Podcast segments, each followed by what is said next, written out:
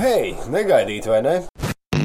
Gribēju tev pastāstīt par treniņu iespējām. Tu vari izvēlēties vienu no trīs pakalpojumu pakām - Basic, Advanced vai Premium. Tām visām ir atšķirīgas cenas, taču tas, ko tu saņem izvēloties premium paku, ir elastīga komunikācija ikdienā, iknedēļas treniņu grafiks, kuru iespējams operatīvi pielabot pēc apstākļiem, treniņu, jaudas un sacensību datu analīzi.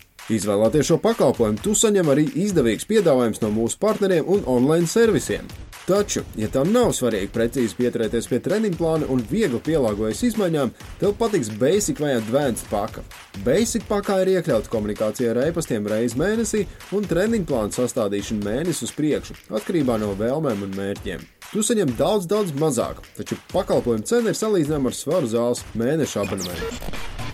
Izvēlēties trenēties gudri kopā ar Trentvinovs certificētajiem treneriem, un kopā mēs sasniegsim vairāk.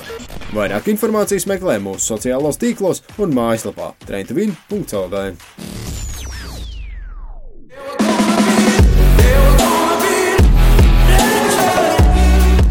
klausies Trentvinovē podkāstu. Mani sauc Vladislavs Podvīnskis, un kopā ar treneri Jāni Mūsiņu skaidrojam tev, kā trenēties riteņbraukšanā efektīvāk un gūt panākumus sacensībās. Ja sports ir tava sirdslieta, tu esi uz pareizā ceļa. Meklē vairāk informācijas Trentvinovē mājaslapā, Facebook un Instagram.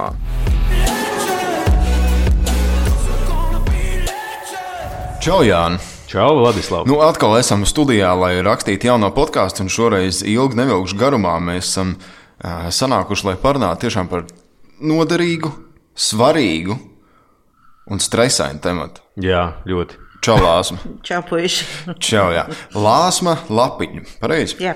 Uh, tu esi sporta psihologs. Jā. Mhm. Pastāst, lūdzu, divos vārdos, nu, divos teikumos, rindkopās, uh, kas ir tavi ikdienas galvenie izaicinājumi attiecībā uz sportistiem? Nu, sporta psihologa galvenie izaicinājumi, protams, ir problēma lokus, ar ko jāstrādā. Tas ir viens. Ļoti nopietna laika menedžēšana, jo sportisti ir diezgan aizņemti cilvēki. Viņiem maz brīva laika, un, un ir jāatrod laiks priekš viņiem, tā kā viņiem to vajag. Tad, kad viņi ierodās, jā, Nu, tās ir tās divas svarīgākās lietas, ko gribētu atzīmēt. Šito es negaidīju, citu, kā, kā lietu, ko, ko teiks psihologs. Bet tas sportistiem, es kā treneris, te varu pateikt, tā ir lielākā no problēmām. mm -hmm. nu jā, tāpēc, ka visbiežāk arī tavi sportisti ir amatieri un profesionāli. Gan amatieri, gan profesionāli. Jā, nu, gan arī jaunie sportisti, manējie klienti. Kas būtu jaunie sportisti? Nu, jaunie sportisti ir vecumā jauni sportisti. Ja? es varu pateikt, ka divi, divas, divi, divas tādas grupas, ar kurām es strādāju, tad, tad ir talantīgi bērni un jaunieši, ja? un var teikt, augsto sasniegumu sports. Ja? Mm -hmm. Bet tur var arī pieminēt arī amatierus, ja? kas mums piedalās gan Eiropas čempionātos, gan pasaules kausos. Ja? Okay, eh, šodien sarunu mēs lēnām virzīsim uz eh, tādu vairāk izturības sportu. Un, cik es saprotu, ka ikdienā lielākoties eh, tavi klienti, jeb tavi cilvēki, kas nāk pie tevis runāties par dzīvi, par problēmām, teiksim tā, jā, viņi ir individuālo sportu vairāk. Gan individuālie sporta veidi, gan arī komandas sporta veidi ir manu klientu mm -hmm. lokā. Mm -hmm. Jā, bet eh, kā jau es varbūt pirms sarunas pieminēju, kad es vairāk strādāju ar riska sporta veidiem. Jā, jā pasakiet, lūdzu, kas ir riska, riska sporta veidi? Nu, piemēram, rallies, mm -hmm. piemēram, kalnslēpošana, jā, piemēram, Visi trāsas sporta veidi, jā, kas ir kamanas, bobslēgs, skeletons mm -hmm. mums. Jā. Bet tu teici arī par ralliju. Jā. Jā. Lai gan tas nav sports mūsu tiešā izpratnē, -hmm. tas ir psiholoģiski sarežģīts, sarežģīts darbības, kas prasa lielu koncentrēšanos un, un psiholoģisko noturību. -hmm. Tā. Tas arī tas, kas ir nepieciešams no laba riteņbraucēja. Jāni, tu kā treneris, kādas problēmas tu parasti redzi? Nu, tā klasiskā problēma vai, vai šaurā vieta, ar ko saskaros bieži es, un uh, tas ir arī iemesls, kā es satikos vai kā es atradu, atradu lāsmu. Uh, tas bija faktiski jau pirms jā, trīs. Četriem vai gadiem. Jā. Uh, tā ir īstenībā problēma, kad cilvēki, tad, kad, tad, kad es sportistu trenēju, gatavoju, treniņu procesā viss ir, viss ir labi. Uh, Uh, un tad pienāk sacensību diena, un, un tad pēkšņi viss ir pavisam slikti. Un, uh, īpaši raugoties vai skatoties uz datiem, ir, ir protams, dažreiz tādi likumsakarības, kas varētu novest pie tāda rezultāta vai viņa neesamības. Tad uh, teiksim, šī te psiholoģiskā komponente ir tas, kas man uh, nu, atstāja to rebusu neatminētu. Ja, fiziski esi izdarījis visu, ir skaidrs, ka uh, sportists var izdarīt, viņam vajadzētu to rezultātu uzrādīt, un tur gala rezultātā nekā nav. Ja, un arī ciparos tu redz, ka nevis nav nekā, tāpēc ka Tāpēc, kad uh, viņš, nu, pasaka, viņš nav tur, kur viņš ir spējis būt visus iepriekšējos treniņus, dienu pirms tam, divas dienas pirms tam, tā tālāk. Ja. Un, Tur runā par jaudas cipriem. Es runāju par jaudas, par pulsu cipriem, par visu. Ja, bet, nu, e eventuāli tas, kas, tas, kas notiekās, ir tas, ka es zinu, ka viņš nomināli viņam vajadzētu būt vienalga tur desmitniekā, bet viņš ir 50, 60. Nu, tā kā ievērojam, ievērojam tur, ne tur, kur viņam vajadzētu būt un braukt. Jā. Un tad uh, konkrēti ar šo vienu sportistu nu, šķetinot to visu īstenībā sezonas garumā, jo mēs mēģinājām visu kaut ko, mēs mainījām, mainījām uh, tur treniņu struktūru, mēs mainījām iesildīšanos formātu, mēs mainījām visas iespējamās lietas. Tur ēst kaut ko, neēst kaut ko, darīt šito, darīt to. Uh, nekas nestrādāja. Tas... bet, bet tajā sarunā tu zināji, ka viņam, kas viņam darās pirms starta? Jā, nu mēs par to bijām daudz runājuši. Jā, mēs vienkārši tā mēģinājām izslēgt, ka, es, saku, es tā arī mhm. teicu, pamēģināsim visu un sapratīsim, vai es to varu ietekmēt. Ja es to caur treniņiem nevaru ietekmēt, tad mums jāmeklē ir, ir palīdzība no zāles, ja, vai šajā gadījumā mm. palīdzība pie lāsmas. Un, uh, pēc gada, jo tas bija notikās, manuprāt, uh, Viņš devās pie tevis uh, sezonas beigās, vai tuvu -hmm. sezonas beigām. Nākamā sezonā nu, viņš bija pilnīgi cits uh, cilvēks vai cits sportists uz starta. Jā. Tas, tas... Uh, Zin, kā, mums, ir, mums ir jāievēro uh, diskreditāte. Pareizi, jā. Respektīvi, jā. GDPR un tā tālāk. Mēs nedrīkstam teikt, uh, uh, kas tas bija par cilvēku. Es vēl vairāk nedrīkstu. Jā, bet Saprotiet, jā. iztēlosimies, ka viņi pieņemsim sauc uh, Mikus. Un, uh, Tad, kad Mikls pie tevis atnāca, ja tu atceries, vai parasti, kas, kas notiek, teiksim, jā, nu, kas notiek tajā brīdī, kad sportists saka, Lāsu, man ir problēmas, es nevaru normāli startēt. Jā. Mm -hmm. nu, Pirmkārt, ir jāsaprot, kas ir šīs problēmas. Tā ir viena lieta. Otra lieta ir, kad tā, kad sportists atnāk, viņam liekas, ka problēma ir lūk šāda. Mm -hmm, Saprotiet? Mm -hmm. Bet tad, kad tu sāc to jautājumu šķetināt, tu saproti, ka tas problēmas cēlonis ir pavisam kaut kur citur. Un tāpēc eh, sportā ir ļoti svarīgi eh, sportistiem eh, kļūt apzinātākiem un drusku dziļākiem attiecībā uz sevi, lai viņi labāk saprastu paši sevi. Jo viņi labāk saprot sevi, jo viņi var man precīzāk nodefinēt to problēmu jautājumu, pie kā man ir jāķerās klāt. Protams, ja viņi nesaprot neko no sevis.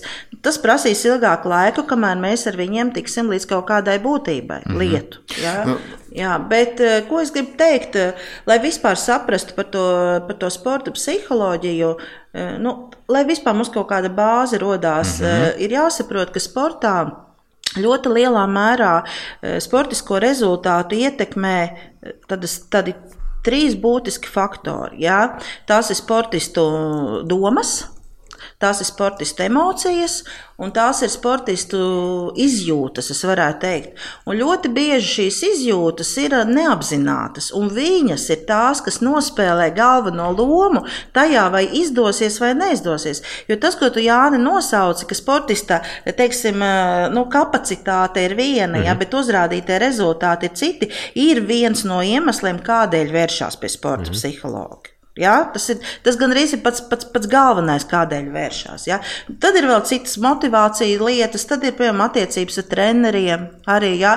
rehabilitācija pēc sporta traumām, atgriešanās. Ja? Šie ir tie faktori, kuru, kuru dēļ tiek sporta psihologs meklēts. Bet, bet tas, ka treniņos uzrādām labākus rezultātus nekā sacensību, tas ir signāls tam, ka Vajag skatīties, ja, ja tas neatiec uz fizisko sfēru un, un tehnisko, nu, tiksim, sagatavotības līmeni, fizisko un tehnisko.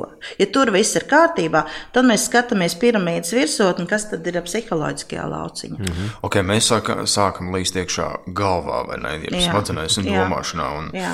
uh, okay, uh, bet, man grūti vienkārši. Es, es varētu runāt par savu piemēru. Sākt vienkārši. Teiksim, tad, kad es nostājos uz starta lauciņa, uz starta, starta zonā, pirms starta. man vienkārši sāk kāpt pulss. Viņš kāpa augšā, uh -huh. augšā, respektīvi, man sāk -huh. adrenalīns parādīties, -huh. un uh, pūlis parasti smējās par šito, bet man, mums ir treniņ, treniņos ir treniņu zonas sadalīts. Ja? Jā. No pirmās līdz piektai, kur, teiksim, otrā ir jau treniņu zona, kad faktiski tu jau veic tādu bāzes uh, fizisku darbu, kas tev neprasa lielu piepūli, un tu viņu vari darīt kaut vai visu dienu. Un, un tad ir uz augšu, uz augšu, uz augšu, piektā zona, kad tu esi jau tur sarkanajā. Un stāvot uz, uz starta līnijas, man ir apmēram trešā jau tā kā uh -huh. tuvojās jau tā kā virs pat tā uh -huh. bāzē, bāzē vai ne? Uh -huh. Es, es esmu mierīgs, galvā es esmu mierīgs. Brīnišķīgi. Jā, uh -huh. bet tā ķermenī ir pilnīgi. Tas nekas. Stāsts ir par to, ka katram, katram sportistam ir savs eh, tāds, eh, nu, teikšu tā, trauksmes līmenis, kurā viņš var uzrādīt labāko rezultātu. Un šeit ir stāsts par pašu šo, nu, teiksim, stresu, kā mēs sakam, es kā, kā profesionāls to nosaucu par trauksmi. Eh, šī trauksme iedalās divās lielās grupās. Viņa ir somatiska, Tātad fizioloģiska, tas, ko tu saki, ko tu izjūti. Un otra trauksme ir šī kognitīvā, šī prāta trauksme. Ja? Psiholoģijā ir ļoti daudz pētījumi veikti, kas apskata šīs abas trauksmes un kā viņas savā starpā miedarbojas. Tad es varu pateikt, ka arī pie diezgan augstas fizioloģiskās vai somatiskās trauksmes, tu vari sasniegt augstu rezultātu pie nosacījuma, ja tev nav šī kognitīvā trauksme. Ja? Tiklīdz kognitīvās trauksmes līmenis paaugstinās par daudz, un kas ir kognitīvā trauksme? Tas ir šīs domas, šīs raizes, kas ir tajā sportistā, ja? tad viņas, diemžēl, atstājas sliktu iespaidu uz, uz tavu ķermeni, kas attiecīgi atstāja iespaidu uz rezultātu, ko, ko, ko tu uzrādīsi. Tā kā es teikšu tā, ka tāda fizioloģiskā trauksme, kas, ko, ko varētu saukt par uzbudinājumu, ja? tur puls, tur tā, no viņas nevajag tik ļoti baidīties, bet vajag mēģināt saprast un sevi vērot ar kādu šo, šo, šo somatisko trauksmi, ja? kā, kā es jutos, ka es sasniedzu labu rezultātu. Saprotat, ja? uh mhm, -huh, tur ir mhm. ļoti, ļoti, tāpēc tā psiholoģija prasa izpēti, vērošanu, izpēti, vērošanu. Un katrs sportists ir individuāls. Un es nevaru pateikt tā, ka, kad, kad, ka visiem ir jābūt absolūti mierīgiem. Man ir bijuši klienti, kur ir galīgi mierīgi un saka, ka viņi grib panākt to, lai viņi ir vairāk, teiksim, uzvilkt. Arī, arī, arī tāds mums ir. Mums arī tāda ir. Jā. Jā. Tā kā, tā kā, tu, tur ir, tur ir šī, šī atšķirība šie, šajās dažādajās trauksmēs un dažādajos stāvokļos, bet, protams, psiholoģija vairāk eh, strādās ar šo, šo, šo prātu, ar šīm, šīm, šo galvu. Teiksim, jā. Mēs, protams, varam ietekmēt arī fizioloģisku trauksmi, protams, arī jā. to. Jā. Tad, Jā. tad ir sakojošs jautājums, vai mūsu expectācijas par savu rezultātu teiksim, dotajā sacensībā vai kaut kur spēja raizīt tik lielu trauksmi, ka mēs sākam stresot, nevis tra trauksmi tā būtu. Jā. Jā. Tas ir jūsu motivācijas eh, fokus vai vektors, ka jūs domājat par šo rezultātu. Jautājums ir, vai par viņu eh, ir vienmēr jādomā tik lielā mērā. Jā, jā nu mums kā amatieriem ir, jā. ir vai nu tu izbaudi, vai nu tu sniedzies pēc kaut kāda rezultāta. Tev visdrīzāk, Jāni, ir, es teiktu, lielākā daļa tiecās pēc rezultātu. Tie, nu, tie jā. ir izturīgi sportisti, viņi mērķiecīgi trenējās, viņiem svarīgs rezultāts. Jā, jā, jā. Mhm. tas, tas nu, jā, mūsu sportisti vai mani sportisti ir lielākā daļa no viņiem ir tie, jā, kas startē sacensībās, tāpēc, ka viņiem vajag priekš sevis uzrādīt kaut kādu rezultātu. Mm. Vai arī kāpt uz pedestāla, lai uzvarētu kaut ko. Bet, jā, tas, tas... Nu, labi, un tad šeit es tad eh, jums liktu paskatīties eh, no cita aspekta. Eh, to, ko es jau pieminēju par šīm domām un emocijām, jā, kas, kas ļoti daudz ko nosaka sportā un šīm izjūtām, bet šeit slēdzās vēl viens atslēgas vārdiņš klāt, un tā ir kontrole. Un kontrole tad, spēt kontrolēt pašam savus procesus, kas notiek pašā sportistā. Un tajā mirklī, kad mēs e, domājam par rezultātu, ko mēs vēlamies sasniegt, tad man ir tāds hipotētisks jautājums. Kā jums liekas, rezultāta kontrole, nu, rezultāta gaidīšana vai vēlēšanās ir jūsu kontrolas zonā? Jūs varat viņu nokontrolēt, ka šis rezultāts būs tieši tāds, kā jūs viņu gribat. Nē, bet mēs Nē. varam da darīt maksimāli daudz un likt cerības uz to, ka es griezīšu labi, ka es tur izturēšu tur to un to, ka es darīšu to un to. Ka es biju klausījies treneri. Un treneris tagad zina, ka man būs uh, zaļš, uh, zaļš teiksim, tas workouts, nevis tur sarkans. Respektīvi, pareizi izpildīts. Neizmēs. Tad redziet, te jūs atbildat paši uz to jautājumu, uz ko tad ir jāfokusē uzmanība. Uz to, tad treneris kas... ir tas sliktais. Nē, nē, nē. Jūs fokusējat uzmanību uz to, kas jums ir jāizdara. Saprotiet, mm -hmm. un rezultāts viņš atnāks, ja jūs būsiet izdarījuši to, kas ir jāizdara. Tad, tad jūs mainat savu motivācijas fokusu. Saprotiet? Okay, jā. jā, šis ir ļoti svarīgs pieturas punkts. Mēģinām viņu sagramot vienkāršākiem vārdiem, bišķīt plašāk. Jā. Mēs sadalām kaut kādu rezultātu uz mazākiem posmiem. Mēs, mēs nedomājam tikai par rezultātu, jo rezultāts ir, kā, rezultāts ir kā augstāks mērķis. Un skaidrs, ka katram sportistam ir tas augstākais mērķis, ka viņš grib uzvarēt. Bet līdz tam mērķim uzkāpjot, saprotiet, ir kaut kādi Citi, citi mērķi, uz ko mēs koncentrējamies, un tie ir šie izpildījuma mērķi. Jā, kas man ir jādara? Ja? Tad, kad jūs domājat par to, ko ir līdzis treneris, kam ir jāpievērš uzmanība, jūs vairāk kontrolējat sevi. Saprotat, mhm. jūs kontrolējat Ko es tagad domāju, kā es jūtos, ko es darīšu gā galā. Tiklīdz jūs spējat sevi kontrolēt, jūs esat vairāk mierīgs nekā tad, kad jūs domājat par rezultātu. Nu, ko, ko jums tas, nu, piemēram, jūs atbraucat uz sacensībām, jūs taču nezināt, kā ir sagatavojušies citi sportisti. Nu, nu, jā, un nē, nu, teiksim tā, mūsējais elites, nu, sauksim viņu par elites, jeb CFA, Cycling mm. for All, šoseis, teiksim, koridors ir simts cilvēki. Mm -hmm. Un tie simts cilvēki plus mīnus, viņi grozās vieni un tie paši. Un to aptuveni pēc viņu iepriekšējiem rezultātiem vēl visu kaut ko tu zini, mm -hmm. kur esi tu, kur ir mm -hmm. viņi, mm -hmm. kur var būt, mm -hmm. kur var būt pēc mm -hmm. laika. Tāpēc uh, ir, ir pret ko atmērīties. Tā. Tātad, tātad, tātad Ko mēs varam no tā secināt? Ka ir sportisti, arī manis tādi sportisti, kuriem es ļauju domāt par rezultātu. Mm -hmm. Saprotiet, jo mm -hmm. viņi ir tik spējīgi, ka viņus tas neizsitīs no līdzsvara. Bet tiklīdz jūs jūtat, ka, piemēram, jums ir kaut kāds satraukums par daudz, un jūs nevarat tikt ar sevi galā, tad mēs gan kaut kādas korekcijas taisīsim. Bet ir spējīgi sportisti, kuriem ir tāda dinamika, ka viņam tā līkne ies uz augšu, un tu vienkārši redzi to, ka viņš ir emocionāli stabils, ka viņš ir pārliecināts par sevi, ka viņam ir labas koncentrēšanās spējas. Lai viņš domā par to rezultātu. Mm -hmm. Paiet nedaudz no sporta, par ikdienas dzīvi runājot.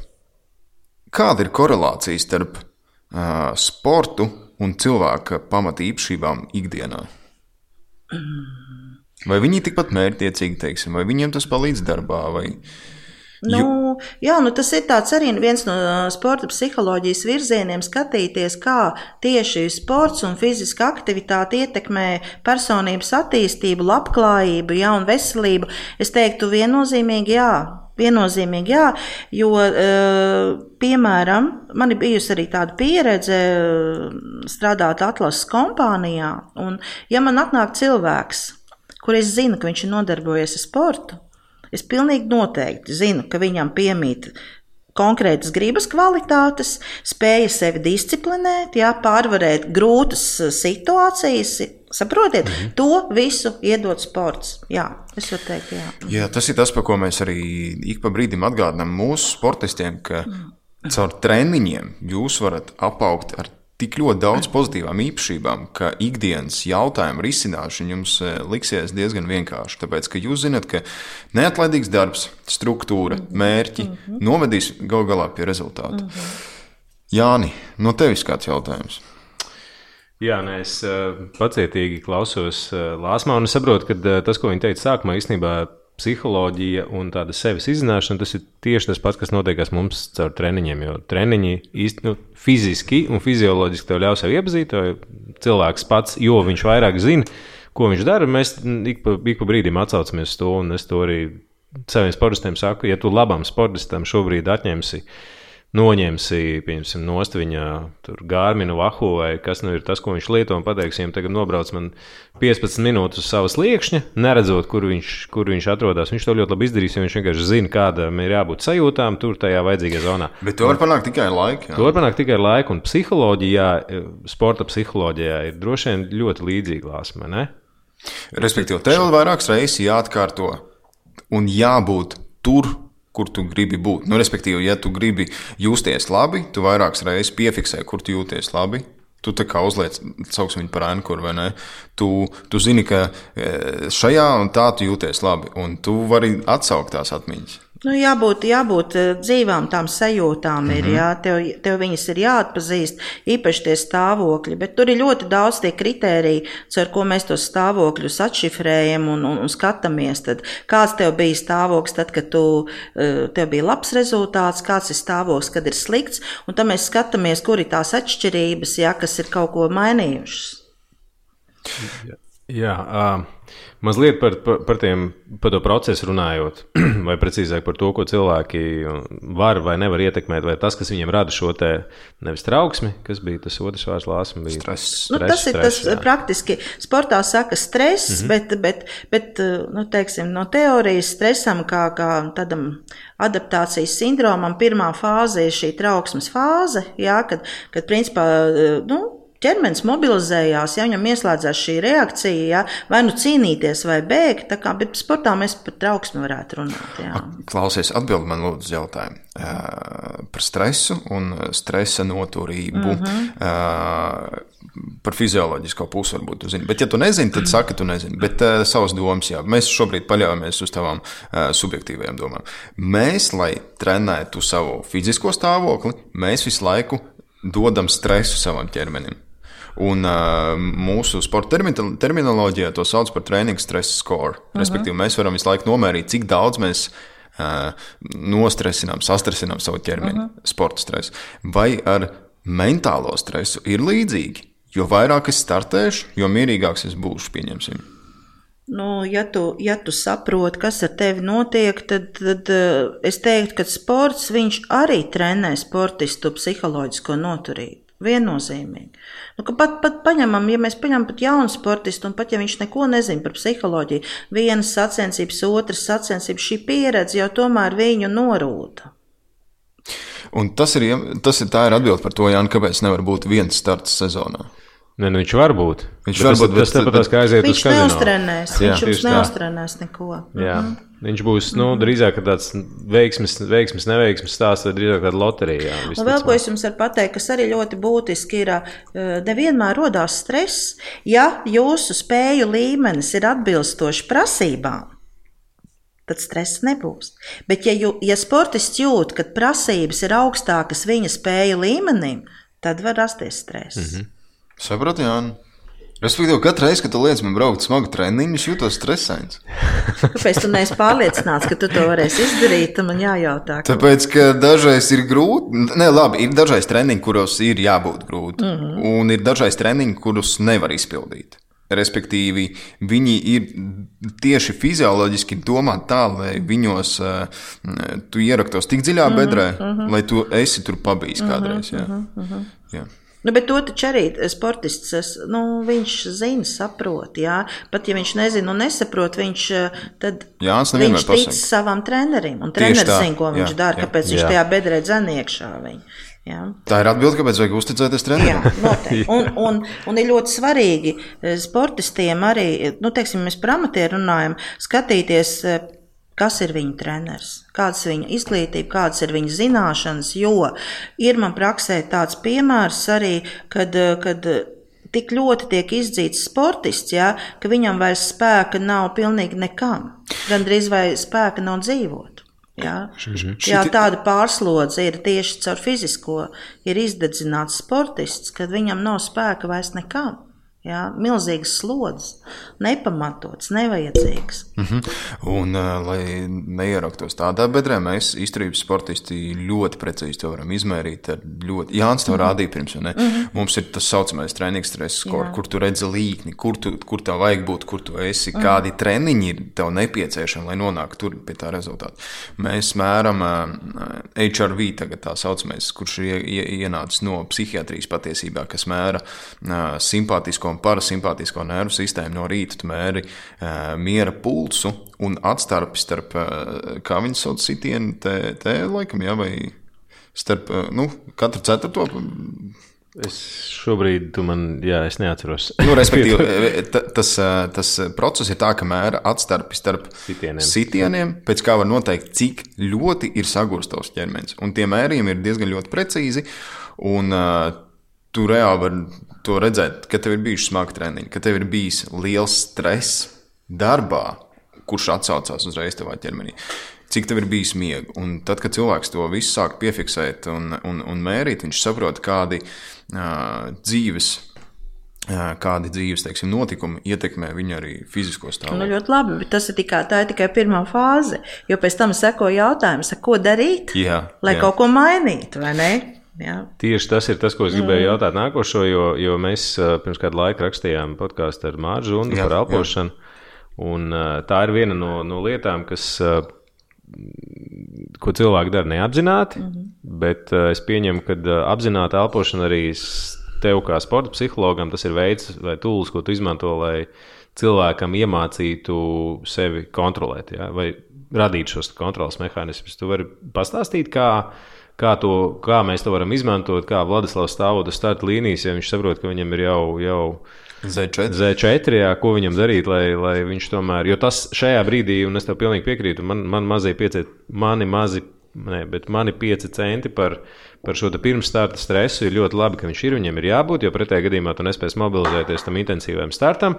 Šī ir viens brīdis, kad, ir, kad viņi ir vienkārši par daudz. Un, ja viņš ir par daudz, tad, tad mums ir jāizmanto kaut kas, lai, lai, lai šo situāciju risinātu. Nu, darīsim tā, ka eh, varbūt tieši Vladislavas situāciju mēs eh, neanalizēsim, jo, jo eh, lai vispār precīzi palīdzētu sportistam, Tur tomēr ir vajadzīga šī individuālā izpēte, uz kā pamata tad es taisu konkrētu programmu tieši tam cilvēkam. Bet, protams, kad mēs zinām, ka ir šīs psiholoģiskās metodas, psiholoģiskie līdzekļi, kā mēs palīdzam teiksim, cīņai ar stresu un elpošanas tehnikas ir man mīļas, jā, un es uzskatu, ka viņa ir, viņa ir tā kā bāzes tehnika, lai mēs varētu tikt galā ar, ar, ar, ar, ar nervozitāti un, un, un, un satraukumu. Tālāk jau kādi ir šie vingrinājumi, kāds ritms, kāds biežums, to mēs piemeklējam jau attiecīgi tam sportistam un skatāmies arī, ko viņš, ko viņš nu, kas viņu uzrunā, ko viņš spēja integrēt savā tajā sagatavošanas procesā. Tā kā mhm. jā, ir, ir, ir psiholoģiskas metodas, kas palīdz uh, nomierināt sevi. Jā. Tu vari iedot uh, klausītājiem kādu piemēru, kas, kā, kā izpaužās elpošanas tehnika. Nu, tas ir Vai cits nomierināšanas? Nu, Pirmā, pirmām kārtām ir jāsaprot, ka mēs elpojam nu, divos veidos. Mēs varam elpot sekli, Jā, tā kā ar krošu kurvi, un mēs varam elpot dziļi ar diafragmu. Tātad, tātad ABC ir attiecībā uz stresa regulēšanu, tātad diafragmas elpošana. Mm -hmm. Jā, kā elpot diafragmu, tad, nu, tas, tas tad ir jāpamācās, vai, vai to var arī pats noskaidrot cilvēks. Jā, es pārtraukšu šajā tajā podkāstā, kur jā. bija žūna. Droši dodieties turien, paklausieties. Mēs par to diezgan daudz runājam, jā. Jā, kas ir diafragmas elpošana. Jā, jā. Jā, bet, bet, bet, bez, bez elpošanas lāsma ir, ir kaut kādi citi. Es vienkārši gribu saprast, kas ir. Tas ir mans tāds nākamais lielais jautājums, kāda ir īstenībā, kas tad īsti ir tā programma, ko tu iedod. Jo es gribētu, gribētu lai tu cilvēkam izstāstītu šo te uh, sporta psihologa funkciju vai lietas, proces, ko, jā, jā, vai procesu, ko tu dari. Jo okay, mēs visi saprotam, nu, kas ir parastais psihologs. Jā, bet uh, tad bieži, uh, kad cilvēkam vispār saka, ka tu aiziet pie psihologa, tad viss domā, nu, tad droši vien es tur. Es varu vienu teikumu sākt, jā. Droši. Tas visdrīzāk nav slikti un tā nav kauna lieta. Vai ne?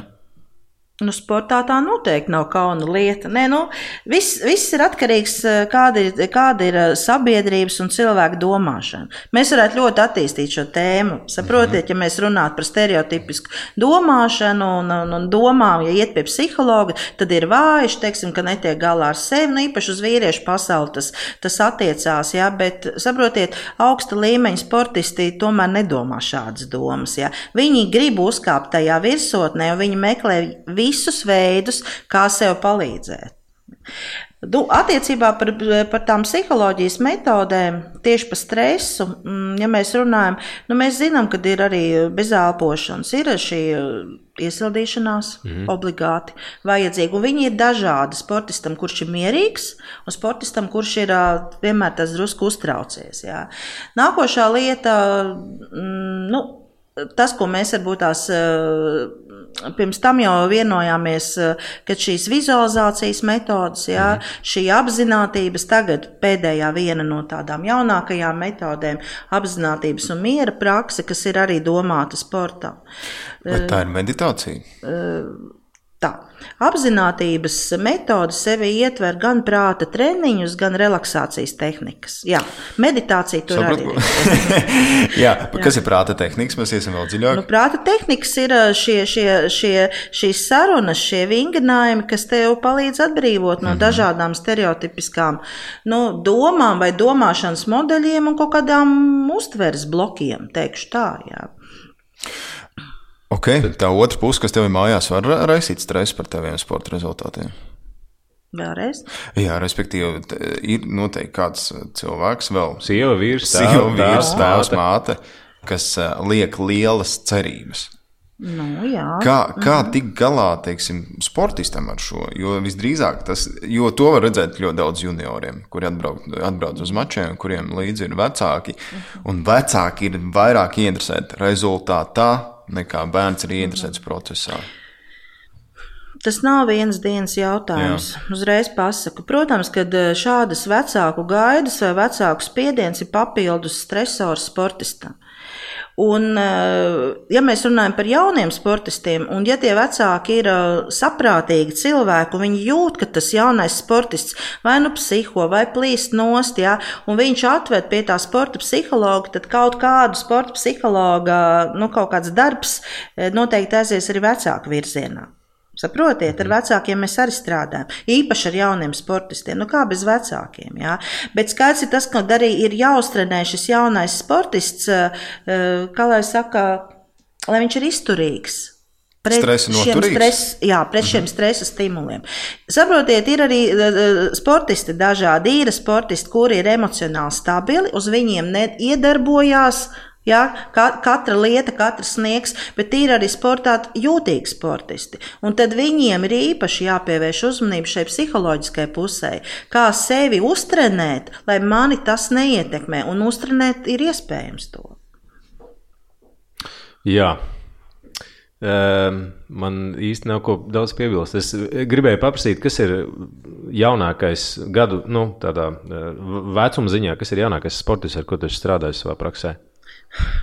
Jūs neticēsiet. Pats, pats jaunākais, ko pie manis vispār ir kādreiz atveduši, bija div, divi ar pusgadīgs puika. Divi ar pusgadu? Tiešām, jā. Vienkārši viņa uzvedība bija, bija, bija tāda, kad, kad vecāki īsti netika ar viņu galā, un viņš eh, bija jau tā kā vienā sporta veidā iesaistīts arī tik maziņš, jā. Bet, protams, tur tas darbs ar bērnu, nu, viņš ir drusku savādāks, jā. Pēc tam es to puisīt mm redzēju jau piecgadīgu, jā, viņš jau bija paudzies, tīri, tīri labs, jau sportoja, jā, un pēc tam jau es viņu redzēju septiņgadīgu, jo man bija vēl lielāks prieks par viņu.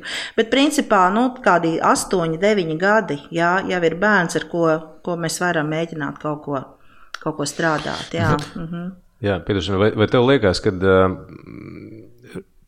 jo mūsu klausās arī daudz vecāki, kuriem ir bērni, kas arī sporto, vai šāda prakse būtu laba un iesakām. Nu, restīvi, ja mēs aizējām no tā stereotipa prom, ka pie tevis nāk cilvēki, kuriem ir problēmas, uh mhm. -huh. pēdiņās problēmas, ja, jo es pieņemu, nu, ka tur var būt ļoti daudz arī preventīvas lietas. Ja, tīpaši, ja mēs runājam par šīm tehnikām, jo viņas ir pār, nu, viņas iespējams pārnest līdzīgi kā šīs prasmes, ko, ko tīri fizioloģiski mēs attīstam, vai nu, šīs mentālās kvalitātes, ko mēs attīstam sportojot. Uh, mēs varam pārnest arī uz citām dzīves sfērām.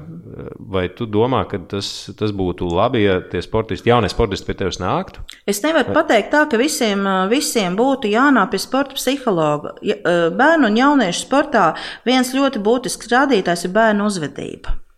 Tiklīdz vecāks saskarās ar to, ka bērnu uzvedība ir nu, teiksim, drusku neadekvāta, jā. bērns raud pirms starta, bērns psiho pirms starta, bērns nevar no rīta piecelties, viņš negrib iet uz sacensībām, nu, piemēram, tenisā, viņš lauž raketes uz laukumu, jā, viņš rupi lamājās. Tie visi ir signāli, kas liecina par to, ka kaut kas iet nepareizi. Un tad gan vajadzētu meklēt uh, palīdzību. Bet, ja bērns ir, kā lai saka, viņš dara to ar prieku, viņam viss izdodas, tad uz priekšu. Ja? Tad varbūt arī nevajag satraukties ne par ko. Jā, kā tev šķiet, vai augsts sasniegums sports vispār, un es tiešām domāju, augsts, augsts sasniegums sports, vai viņš ir iespējams bez tādiem cilvēkiem kā tu? Nē, nav. Es arī domāju, Nav. līdzīgi. Uh, Es atceros gadījumu, es neatceros, tas bija, tas bija um, laiks, kad vēl ļoti aktīvi slēpoja Bjorndālens. Es nezinu, cik tā ir patiesība, bet man teica, ka tas bija kādā televīzijas pārēdē, viņam esot veseli pieci vai septiņi psihologi, viens no, vienu no kuriem viņš nekad dzīvē nav redzējis, jo viņš komunicēja ar viņu pa Skype. Un bez, bez video translācijas. Ja, tā Tas kā- nozīmē, ka katrs psihologs strādā ar ļoti konkrētu, ļoti konkrētu kaut kādu jomu tieši šim cilvēkam. Mhm. Tieši konkrēts pasūtījums. Ja. Mums ir tā, ka es eh, praktiski strādāju ar visu. Jā, bet, bet tur strādā viens cilvēks ar konkrētu, un līdz ar to jūs varat iedomāties, kāda, kāda ir tā darba kvalitāte, cik tas niansēti tiek atstrādāts. Mhm. Jā. Jā, par Bjorndālu tas ir drīzāk. Pat, visdrīzāk tā ir patiesība, jo tas ir tas cilvēks, kurš ir.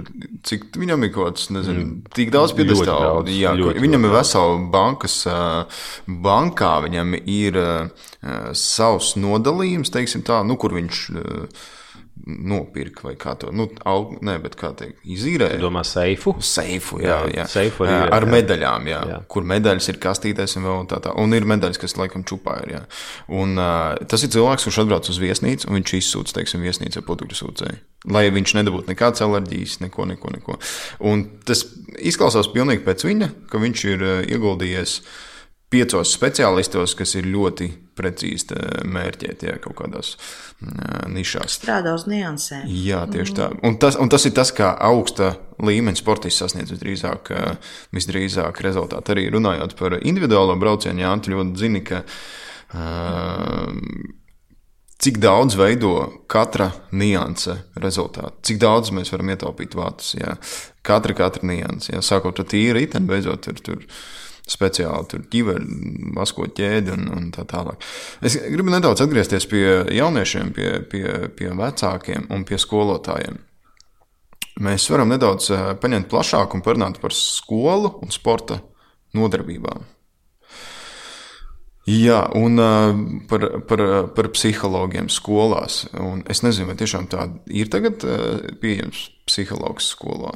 Jā, jā Latvijā noteikti. Jā. Mm -hmm. Mm -hmm. nu, vajag saprast arī drusku arī plašāk. Var, var nedaudz pa, pastāstīt, ka uh, kopš 2018. gada 1. janvāra Latvijā psihologa darbību vispār regulē psihologa likums. Ja? Un šie psihologi nu, teiksim, tiek sadalīti vairākos tādās nu, jomās, kurās viņi strādā. Ja? Un tas, ko, tas, ko tu tagad saki, pieder pie šīs nu, teiksim, eh, izglītības, skolu un izglītības psihologi, ja, kas konkrēti strādā skolās un specializējās uz tām problēmām, kas saistītas ar, ar mācību procesu, ar skolotājiem, ar saskarsmi, ar komunikāciju un vispārējo, ar ko saskarās skolās. Ja. Mhm. Nu, tāpat mums ir veselības klīniskie psihologi, darba organizācija psihologi, militārie. Ja. Jā, un ja mēs runājam par skolotājiem, par sporta skolotājiem, es zinu, ka uh, pilnīgi noteikti uh, mani skolotāji skolā, kurā es mācījos, man bija atcituši pilnīgi jebkāda interese par sportu. Es patiesībā atsāku sportot uh, tādā apzināta vecumā, kas ir 20, tur, nu, pēc augstskolas. Un uh, es pilnīgi zinu, ka skolā mums bija tikai prasība pēc rezultātiem un viss. Pēc normatīviem, pareizāk sakot. Nu, tie ir viņa kritēriji, kaut kāda atskaites sistēma, pēc Jā. kā viņi strādā. Bet es esmu dzirdējis arī tādu piemēru, ka tev no desmit mm, sodu metieniem jāsamet tik daudz sodu metienu, kā tev būs atzīme. Nu, pieņemsim, ja tu gribi Kat- septiņi, tad tev Katrs, jāiemet katrs septiņi. eh, nu, iespējams, ka arī pats eh, pedagogs eh, izstrādā kaut kādas savas eh, prasības. Katram skolotājam ir savs rokraksts, bet es varu pateikt, ka eh, jūs, jūs paši to zinat, ja tas cilvēks mīl to darbu un deg uz to lietu.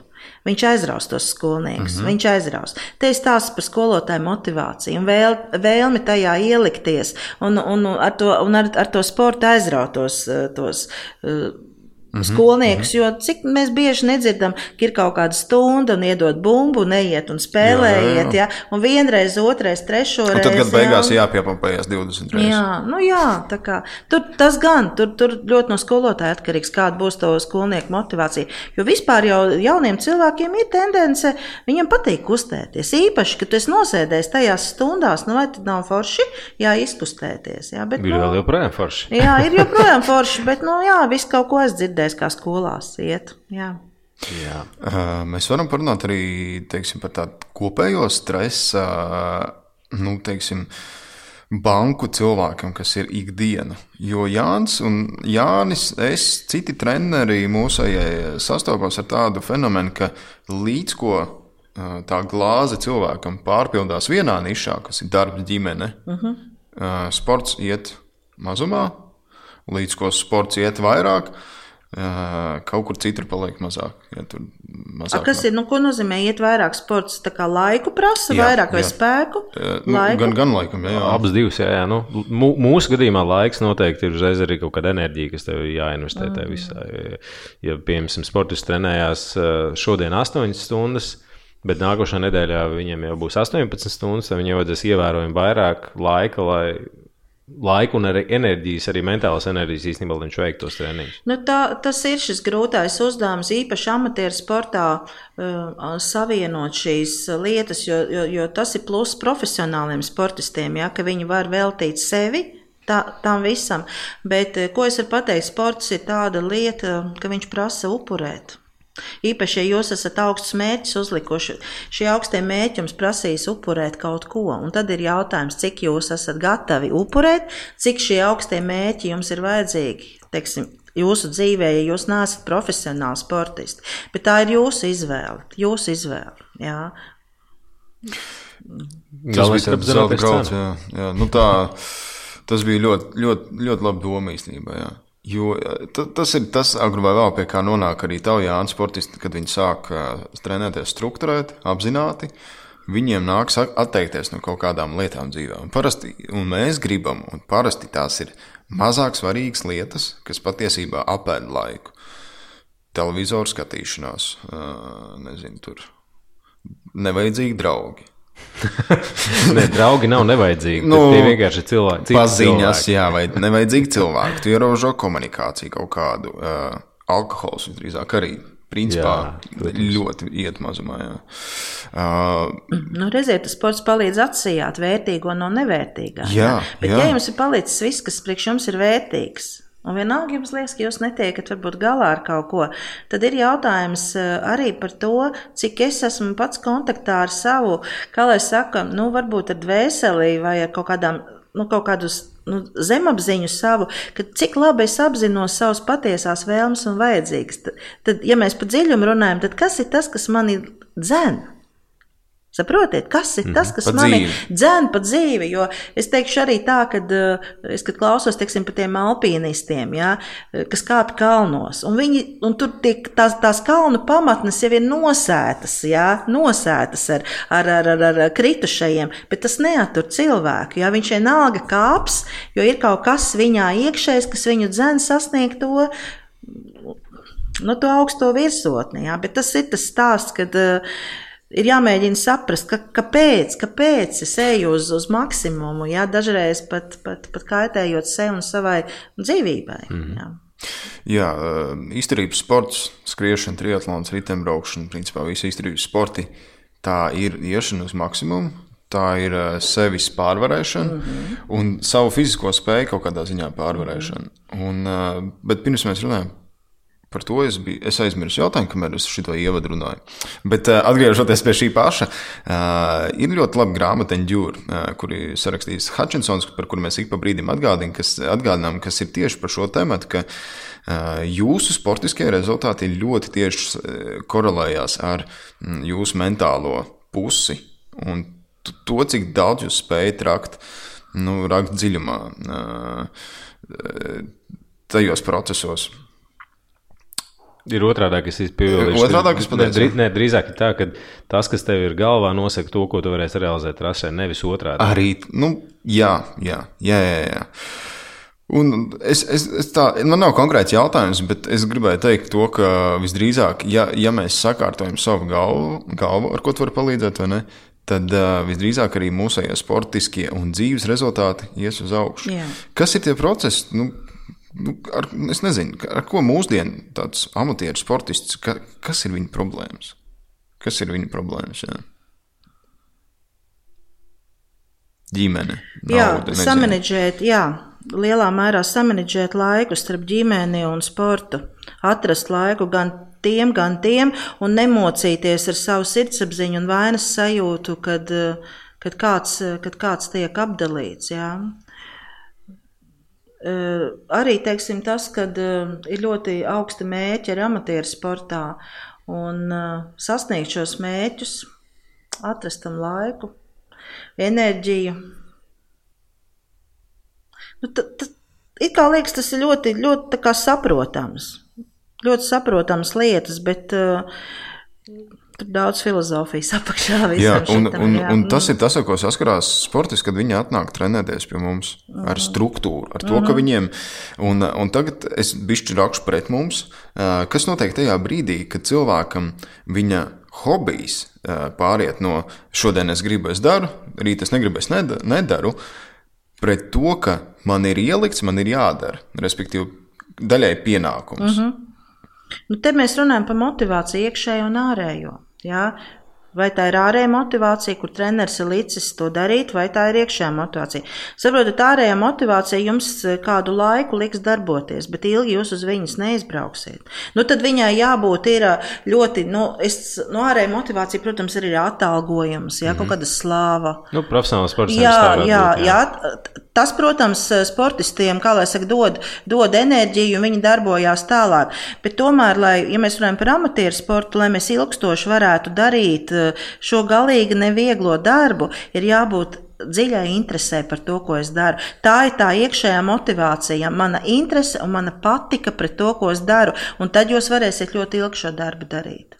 Jā. -hmm. Tad labākajā gadījumā un labākā praksa būtu, ja treneris man palīdzētu sasniegt savu, manus mērķus. Pareizi. Jā, ja jūs ar treneri abi izrunātu un uh, treneris saprastu tevi kā sportistu, kas ir tie tavi iekšējie motīvi, kāpēc tu šeit esi. Bez tur labi svāra nomešana, veselība, vēl kaut kas, vēl kaut kas, bet vēl kas ir tevi iekšā, kāpēc tu to, kāpēc tu tā gatavs esi mocīt sev zināmā mērā. Jā. Jānis eh, ļoti bieži negribot pārvēršas par sūkli, kurš uzklausa uh, sportistu problēmas. Nu, normāli tas ir treneris, pieder pie treneru darba. Jā. Tā ir. Jā, tā ir. Nu, Precīzi Lāsas apstiprina to, ko es visiem visu laiku saku. Treneris šobrīd ir divi cilvēki vienā - datu analītiķis un psihologs. Jā, jā, jā.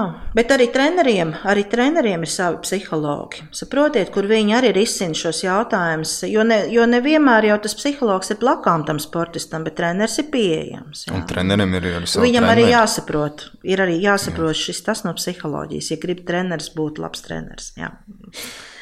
Ļoti labi. Jā. Mums ir, paldies jā, par šo. Mēs dosim šo klausīties arī saviem treneriem. Mm -hmm. Jo mēs ik pa brīdim apmācām jaunos trenerus, kurus mēs piesaistām savā komandā. Tev, Jāni, jautājums. Uh, jā, es laikam gribu atgriezties uh, vēlreiz atpakaļ pie, pie nu, pie tiem tūļiem, ko mēs varam izmantot. Praktiski padomi. Nu, sauksim to tā par praktiskiem padomiem. Jā. Bet, um, Lāsma, vai tu vari pateikt, vai iedot, iedot kādu vispārināt. Un es saprotu, jā, es, tas tieši tāpat kā man jautā, nu, ko, ko labāk darīt, ko nedarīt. Es, es, es esmu ar laiku ietrenējies atbildēt vispārinot. Un es vienmēr atzīmēju to, ka katram pilnīgi noteikti ir tas var būt pilnīgi savādāk, dažādāk un atkarībā no tā, kāds nu, ir tas sportists. Bet uh, lietas, jā, ko tad. Uh, Ko darīt, uh, vai drīzāk no kā varbūt tas izvairīties, vai nē, nu, precīzāk, laikam, jāsaka, būtu uz ko koncentrēties. Jā. Mm. Runājot par šo elpošanu, par šo uh, mindfulness un, un vizualizācijas stratēģiem. Ja mums ir, ja mēs iedomājamies, tūlītās rekurors svētdien, sestdien, svētdien ir abi divi Latvijas čempionāti grupas braucienā, pēdējās divas dienas Latvijas čempionātam. Kas ir tas, kas uh, mūsu klausītājiem būtu būtu jādara, nezinu, dienas rītā pirms sacensību. Nu, labi. Es kaut kā mēģināšu, eh, kā vienmēr saku, tā sporta psiholoģija nav ātrā palīdzība. Sportā vienmēr vajag ātrā palīdzību, jā? bet jā. uz ko koncentrēties? Tātad, eh, pirmkārt, sportistam jābūt pārliecinātam par sevi. Jā. Otra lieta, viņam jābūt koncentrētam, viņam jāspēj savu uzmanību virzīt tur, kur vajag viņu virzīt, un viņam jābūt mierīgam. Tā, tās ir tās lietas, uz ko, mēs, uz ko mēs bāzējamies. Runājot par tehnikām, jums, eh, jūs eh, nevarat šodien sākt eh, pielietot kādu tehniku ar domu, ka viņi jums rīt palīdzēs. Jums, šis, jums šī tehnika vai šīs iemaņas ir jāapgūst un jāintegrē savā tajā sagatavošanas procesā, un tā viņas sāks strādāt uz jums. Bet mēs ievērojam, mēs ievērojam režiju. Tomēr, jā, mēs pareizi ēdam, Mēs eh, cenšamies labi izgulēties, mēs cenšamies normāli piecelties, un tad jau ir atkarīgs kāda ir tā rutīna. Ja? Viens ir dušā, viens, es nezinu, izskrien kaut ko, viens vēl kaut ko, mēs pēdam, Mēs noskaņojamies, mēs varam noskaņoties arī iepriekšējā dienā, jā, un mēs ierodamies sacensībās, kur mums arī kaut kāda sava rutīna, kā mēs, kā mēs sagatavojamies. Un tā rutīnas ievērošana ir tā, kas mūs ieved tajā stāvoklī, kāds mums ir vajadzīgs. Jā. No vienas puses liekas, nu, ka tā rutīna padara varbūt tās, nu, nu tevi kaut kādā ziņā vāju, jo tiklīdz tev tā rutīna tiek izjaukta, jā, tu tā kā vari pazaudēties, bet vienalga tev ir jāspēj atkal sevi mobilizēt organizēt un, un, un, un darīt tās lietas, kas, eh, kas tajā rutīnā ir eh, paredzētas. Tāpēc eh, izstrādājiet savu rutīnu, kā jūs gatavojaties sacensībām. Tas ir ļoti svarīgi tam pievērst uzmanību. Nu, nu. Riteņbraucējiem, piedod, jā, riteņbraucējiem tās parasti uzvelk pareizās apakšbikses, zeķes, tad iedod Pareizā kafiju. secībā, kā Pareizā mēs secībā. velkam, jā. Tu redzēs, šis ļoti vērtīgs padoms, jo tas ir tieši tāpatās kā ar treniņiem. jo pie manis arī brīdī, ko, ko man darīt tad? Nu, ja tu to neizdarīsi nekad, tāpatās kā ar, ar, ar šīm lietām, tu droši vien nespēsi arī tagad no tā gūt kaut kādu labumu. Tā kā uh, rutīna ir, jā, tas ir mēs uh, vismaz. Uh, acis pret aci ar daudziem sportistiem par to esam runājuši. Ja, tas ir viens no veidiem, kas ir ļoti svarīgs veids īstenībā, kā tu vienkārši sevi lēnām, nu, tā ar tādu piltuvu ievirzi iekšā tajā pareizajā mindsetā, zonā vai, vai nu, vienalga, kā mēs to nosaucam. Jā. Nu, sporta psihologs darbā ar sportistu ļoti smalki analizē arī šo sagatavošanās pro, pro, procesu. Tieši tā, kā tu celies, ko tu dari, ko tu ēd, ko tu ej, ko tu domā, jā, uz kurien tu skaties. Saprotat, mm -hmm. jā, mhm. arī nu, atstrādājam tās nianses, cenšamies. Mm -hmm. um, jā, viss ir psiholoģija tāpat kā, tāpat kā treniņos, tāpat ar to viss ir jāstrādā. Klau, bet man ir tāds āķīgs jautājums, par ko es tikko iedomājos. Cik, vai tev ir bijis kāds saskars ar, ar mākslīgiem sportistiem? Nu, mēs esam diezgan tādi. Jā, esam. Jā, jā. Mhm, ir bijis. Jā. Kā, kā, kā to risināt, vai to vajag risināt? Varbūt tā ir laba lieta, varbūt tas ir jākultivē. Nu, nu, latvieši ir mājticīgi. Jā, à, ir la... À, tā ir mūsu Es uzskatu, ka latvieši ir mājticīgi. Un, nu, Mēs to atstājam pie kaut kādiem uh, sagatavošanās rituāliem. Saprotiet, ja tas sportists tic, ka, ta, ka šī, šī darbība vai šis rituāls viņam palīdz, nu tad lai, viņ, lai tā arī būtu. Lai tā arī Jā. būtu. Jā. Nu, pieņemsim, ka ritenis jāstāv ārā visu laiku stūri pa priekšu caur durvīm. Nevis ar aizmuguri. Jā. Nu, es negribētu, ka sports būtu tik ļoti atkarīgs no šādām lietām. Ne, tas, tas, tā, šī ir iespējams pat mazākā lieta, kas, jā. par ko mēs tagad runājam. Jā. Jo, jo nu, kā, mums ir īstenībā, lai tu zinātu, riteņbraucējiem iedomājies, ir simts noteikumi, mm -hmm. nerakstīti likumi. Kas tev tā kā, nu, ja tu gribi būt foršs riteņbraucējs, ir it kā, kā jāievēro. Jā, bet es, klausos tagad, ko tu saki, man liekas, tas šausmīgi aizņemtu manu galvu. Jo tas kaut kur viss ir jā, jāiebāž tajā galvā. Bet es varu pateikt, ka tu gatavojies sacensībām, tai galvai jābūt diezgan brīvai. Mm -hmm. ja? ja viņa ir pārslogota, tad tas galīgi nav labi. Un tāpēc eh, es jau cenšos eh, darīt tā, lai sportistam nav lieku lietu galvā, tikai tas, kam tur jābūt. Jā, nu tas ir. Es atkal saku, tieši tāpat kā ar treniņiem. Īstenībā tā nu, galva un smadzenes droši vien ir uh, viens uh, tāds ļoti svarīgs mūsu muskulis, ar ko tieši tāpat kā ar visiem citiem procesiem. No turienes tiek doti, uh, kā lai saka, signāli uz muskuļiem. Saprotiet, ja tā galva, ļoti daudz ko regulē. Mm -hmm. Jā. Uh, ir, tā ir jau pierādīta patiesība, ka uh, tas, cik tu, tas, ko es ļoti, ļoti, es nezinu, kurš to pateica, bet uh, Ir tāds citāts, ko es izmantoju, ja tu saki, ka tu vari, tad tev ir taisnība. Ja tu saki, ka tu nevari, tad tev arī ir taisnība. Jā, tas ir Forda citāts. Tas jā, ir Forda, jā, jā, paldies. Jā. Jā. Tā kā nu, sportā, tīpaši izturības sportā, tas ir, tas ir ļoti vajadzīgs. Uh, ok, tevis nosauktās lietas bija tāda rutīna pirms tam, bet mm, vai tev ir kāds ieteikums, piemēram, riteņbraucējiem gadījumā, ja tev notiekās Ja tu e, esi, esi nonācis tādā nezinu, emocionālā, kas parasti mūsu gadījumā tā ir uzreiz arī fiziska krīze, ja, kas klasiski notiekās. Viņi vienmēr piezaugās, piemēram, um, vakar bija individuālais brauciens, tur tā krīze vienkārši neizbēgama, ja tu visu laiku balansē uz tādas krīzes robežas. Nu, kad ir tūlīt, tūlīt būs par daudz, bet nu, es vēl mazliet pacietīšos. Kas notiekās, vai ko cilvēkam, sportistam būtu jādara, ja viņš jūt, ka viņš, nezinu, vienalga ir piemēram kritis trasē, vai viņš ir pazaudējis grupu, vai vēl lietas notiekās ne pēc viņa plāna. Nevis tā, kā viņš ir vizualizējis, nevis tā, kā viņš bija domājis, cerējis, kā no viņa bija prasījuši, bet kad nu, lietas neiet tā, kā viņam vajag būt. Nu, tad, tad labi būtu ieslēgt šo stāvokli, kas notiek šeit un tagad. Un mēs aizmirstam, jebko, ko mēs esam plānojuši Jā, mēs vienkārši izējot no tās situācijas, kas notiek šeit un tagad, pieņemam lēmumu, ko mēs, ko mēs darīsim. Es pieļauju, ka riteņa, braucot ar riteni un īpaši gara distance, ka katrs mazākais kaut kāds, kā lai saka, stimuls vai impulss var dot jaunu enerģiju. Bet mēs nedrīkstam palikt tādā negatīvo emocionālo sajūtu zonā, jo tas mums uzreiz atņems jaudu, jo, jo tomēr emocijas ir enerģijas avots. Jā, mēs, mums, mums nevajadzētu koncentrēties uz šīm negatīvajām emocijām. Tad, eh, protams, ja mēs esam apguvuši kaut kādas eh, teiksim, šīs tehnikas, jā, tad mēs viņus varētu izmantot arī šajā gadījumā. Mēs varētu pārslēgties pilnīgi uz kaut ko citu. Mhm. Jā.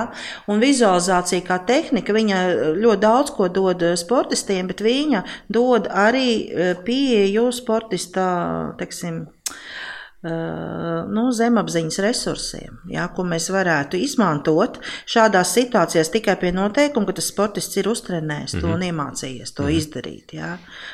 Ja, bet, bet, nu. Klau, eh, par šo es, man radās, radās, radās jautājums par uh, Uh, Latvijasiski ir nezinu, kā latviešu negatīvs self-talk. Nu, es teiktu, ka tu visu laiku saki sev, it kā motivē sevi ar kaut kādām negatīvām lietām. Nu, tā, ir, jā, tā, ir, tā, ir arī, tā ir arī psiholoģiska metode sportā. Viņa saucās saruna ar sevi. Un šai sarunai ar sevi viņai jābūt pozitīvai. Viņai ir jābūt pozitīvai. Labi, jūs varat tur parādīt sevi, nu katrs tur drusku parāda, bet jūs nedrīkstat sevi iedz, paši sevi iedzīt bedrē tādā veidā. Jā? Un tomēr tāda liela jau paškritika un sevis, sevis nu, nonicināšana, es varu teikt, ir saistīta ar trauksmi un šīs trauksmes jau psiholoģiskām izpausmēm. Šādā mm. veidā. Jau tas ir redzams, ka sportists psiholoģiski nav gatavs vai jau ir nolūzis. Tātad pirms eh, starta mēs faktiski varam teikt, mēs zinām, kāds būs rezultāts. Bet iedomājieties, ja brauc atrāviens un tu savam atrāvienu brālim, tu saki, jau mīkstais. Tu esi mīkstais. Nē, nu, uz to vienu mirkli jūs varat dabūt pozitīvu rezultātu, jo tas eh, mīkstais, kurš nav mīkstais, viņš var ļoti sadusmoties un dusmas var iedot enerģiju. Parunājot par dusmām. Jā. jā. Mm -hmm. Ok, eh, dusmām noteikti ir gan pozitīvs, gan negatīvs mm -hmm. efekts, vai ne? Nu, viņa kā no emocijām skaitās, e, viņa ir negatīva emocija, bet viņās plus ir tas, ka viņa ir mobilizējoša emocija. Viņa dod enerģiju. Ja citas, e, ja citas negatīvas emocijas tomēr paņem to enerģiju no mums, tad dusmas mums iedod to jaudu. Es neteikšu, ka dusmām jūs varētu ļoti ilgstoši dzīvot, mm -hmm. ja, mhm. jo viņas jūs izdedzinātu, ja, bet uz kaut kādu mirkli dusmas paši zinat, ja liek pārvarēt daudzas šķēršļus. Ja. Mm -hmm. Tātad, ja tev treneris stāv trases malā un bļauj, ka tu esi mīkstais, tad tas ir labi. Bet viņam Bet, varbūt to nevajag bļaut pašās trases, eh, kad tikko nē, sācies brauciens. Bļaujas arī trasē nekas. Bet trasē un varbūt vairāk uz, uz, uz, finišu. Uz, uz finišu. Jā, jā, jā, jā tur, tur var. Es parasti kādā mm. finiša kalnā atrodu, jā, atrodu jā, vietu. Jā, jā, jā. Es starp citu maz zināms fakts, es esmu sitis sportistiem ar tukšu pudeli pa dibenu. Kalnā? Kalnā braucot, jā, pēdējais finiša kalns. Un, mm. Tie, kas stāvēja blakus, viņi bija lielā neizpratnē. Viņi domāja, tas bija ļoti ļauni. Pēc tam, tas ir citās no tās sportišķas, kas klausies. Tas, tas palīdzēja. Es saku, tu, jūsu gadījumā tiešām riteņbraukšanā katrs mazs kaut kāds stimuls var radīt pilnīgi tādu enerģijas padevi un, un, mm. un, un pārslēgšanos kaut ko citu. Tad arī, to, ja mēs pavēršam mazliet otrādi to, to sarunu ar sevi, faktiski viņu vajadzētu kultivēt, praktizēt. Un... Viņu vispār vajadzētu ikdienā praktizēt, bet jūs arī saprotat to, ka jūs, es atvainojos, nevarat muldēt kā pa ķešu un visu laiku teikt, ka es tur esmu tāds labs un foršs, un man tur viss ir jābūt kaut kādai nu, ticībai tam, ko jūs runājat. Mm. Un es varu teikt, ka pie ticības, kā pie resursa, nevienmēr ir viegli tikt galā tikt klāt. Jā. Jā? Es saprotu, ka man ir jātic, bet manī tā ticība nu, nav viņa manī. Mm -hmm. Nav viņa manī. Bet... Un tad atkal kā ar viņu? To mēs, to mēs varam, nu, es vismaz kā treneris gribētu tam ticēt, ka to mēs varam šo ticību rada īstenībā process pirms tam. Ja, ok, sacensības mēs runājam visu laiku par rezultātu, bet, protams, ka tas, ko mēs atstājam, un arī no psiholoģiskā viedokļa, tas ļoti svarīgi, ka tev ir šis sagatavošanās process. Mm. Vienalga, tas ir gads, sezona, olimpiskais cikls, četri gadi, kuru faktiski laikā tu kultivē šo ticību sevi ar rezultātiem, ar rezultātu Tieši izaugsmi, tā. ar, tā. ar kaut kādiem pozitīviem piemēriem. Mm. Ja. Tas ir tas, kas sportistiem mm. ir vajadzīgs. Un mēs atkal atgriežamies pie tā, ja jums ir viens starts starts, tad uh, uz viņu likt uh, augstas cerības, kā, un es domāju, tieši rezultātu ziņā, ja jūs braucat tur piedalīties un nofinišēt, tad tā droši vien no tāda emocija viedokļa ir, nu, vai no psiholoģiskā viedokļa, tur nav vajadzīga šī nenormāla nu, liela stresa. Tur nebūs, jā. jā. Tieši tā, tu, tu brauc vairāk izbaudīt to pasākumu, jā. tad tev nevajag arī pieķerties tam mm. rezultātam. Jo man ir bijuši dažādi, nu, pretēji gadījumi, ja, kad cilvēks saka man un pats ir izdomājis, nu, es tagad braukšu pabaudīt pasākumu, un viņš nostājas uz startlīnijas, un tad viņam kaut kāda adrenalīna pieplūdums, un viņam jāmēģina kādam kaut kas pierādīt. Nu, tad... Kā konkurence blakām ir, jā. konkurence liek viņam uzreiz uzreiz ieslēgties uz, uz citām lietām, Jā. nekā viņš braukt viens pats tur, piemēram. Nu, Precīzi, un tad viņš, mm. tad viņš atbrauc, viņam ir kaut kāda, kaut kāda vieta, ar ko viņš nav ļoti apmierināts, mm. un tad mm. es viņam uzdodu jautājumu, bet viņš eh, man teica, tu brauc, brauc tur, nu, forši pavadīt laiku, saku, kur, kāpēc ir tā, kā ir tagad? Un, un viņš pārdomāja. Viņš pārdomāja, viņš pārdomāja jā. Jā. Nu, principā cilvēki tādi Bišķi sarežģītāk nekā ķirzaks, apmēram, izklausās. Ka, nu, kā, es gribēju vienu, bet nu, es ieraudzīju kairinājumu, tagad es gribu citu, apmēram, kaut ko. Un, un man, ir jau man... dažreiz cilvēki arī dzīvo pēc ļoti instinktīvām lietām. Jā. jā.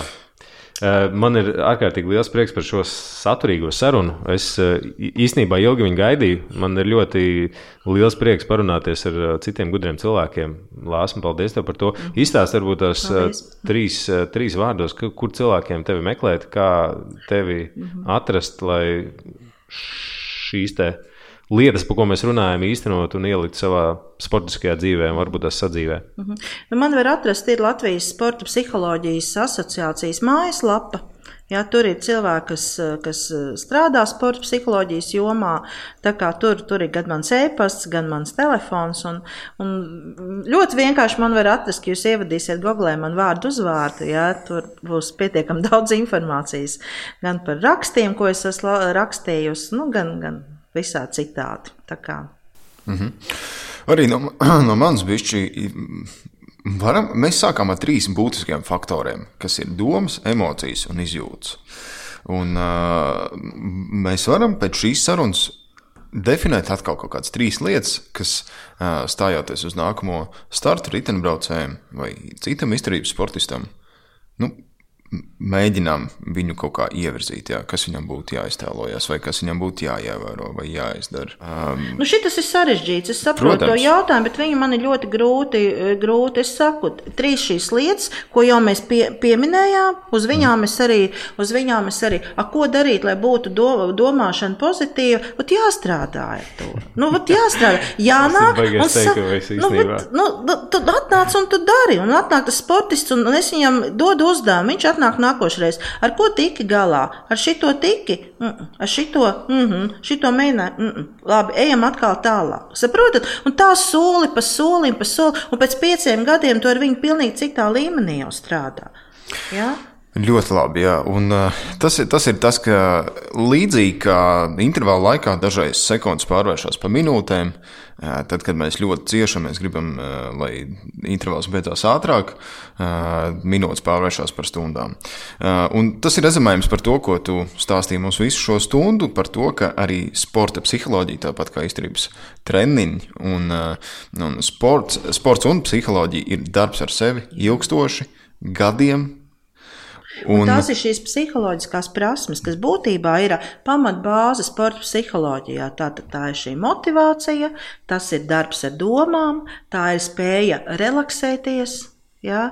Tās, tā ir spēja vizualizēt, Ja, šī iztēle, ja, tā kā šīs ir tās un pašapziņa un ticības sev. Un šīs ir tādas piecas pamatu psiholoģiskās prasmes, kas ir jāapgūst sportistam.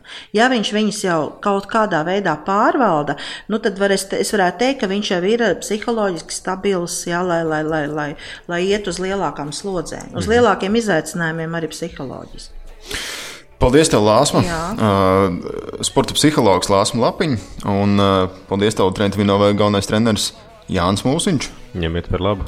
Un uh, Vladislavs Padvīnskis, podkāstu veidotājs. Arī meklējiet vairāk informācijas www.trentvin.cl, arī mūsu Facebook, uh, trentvin.cl un arī visur citur uh, sociālos tīklos. Un tiekamies treniņos. Jā, čau! Paldies! Atā. They were gonna be.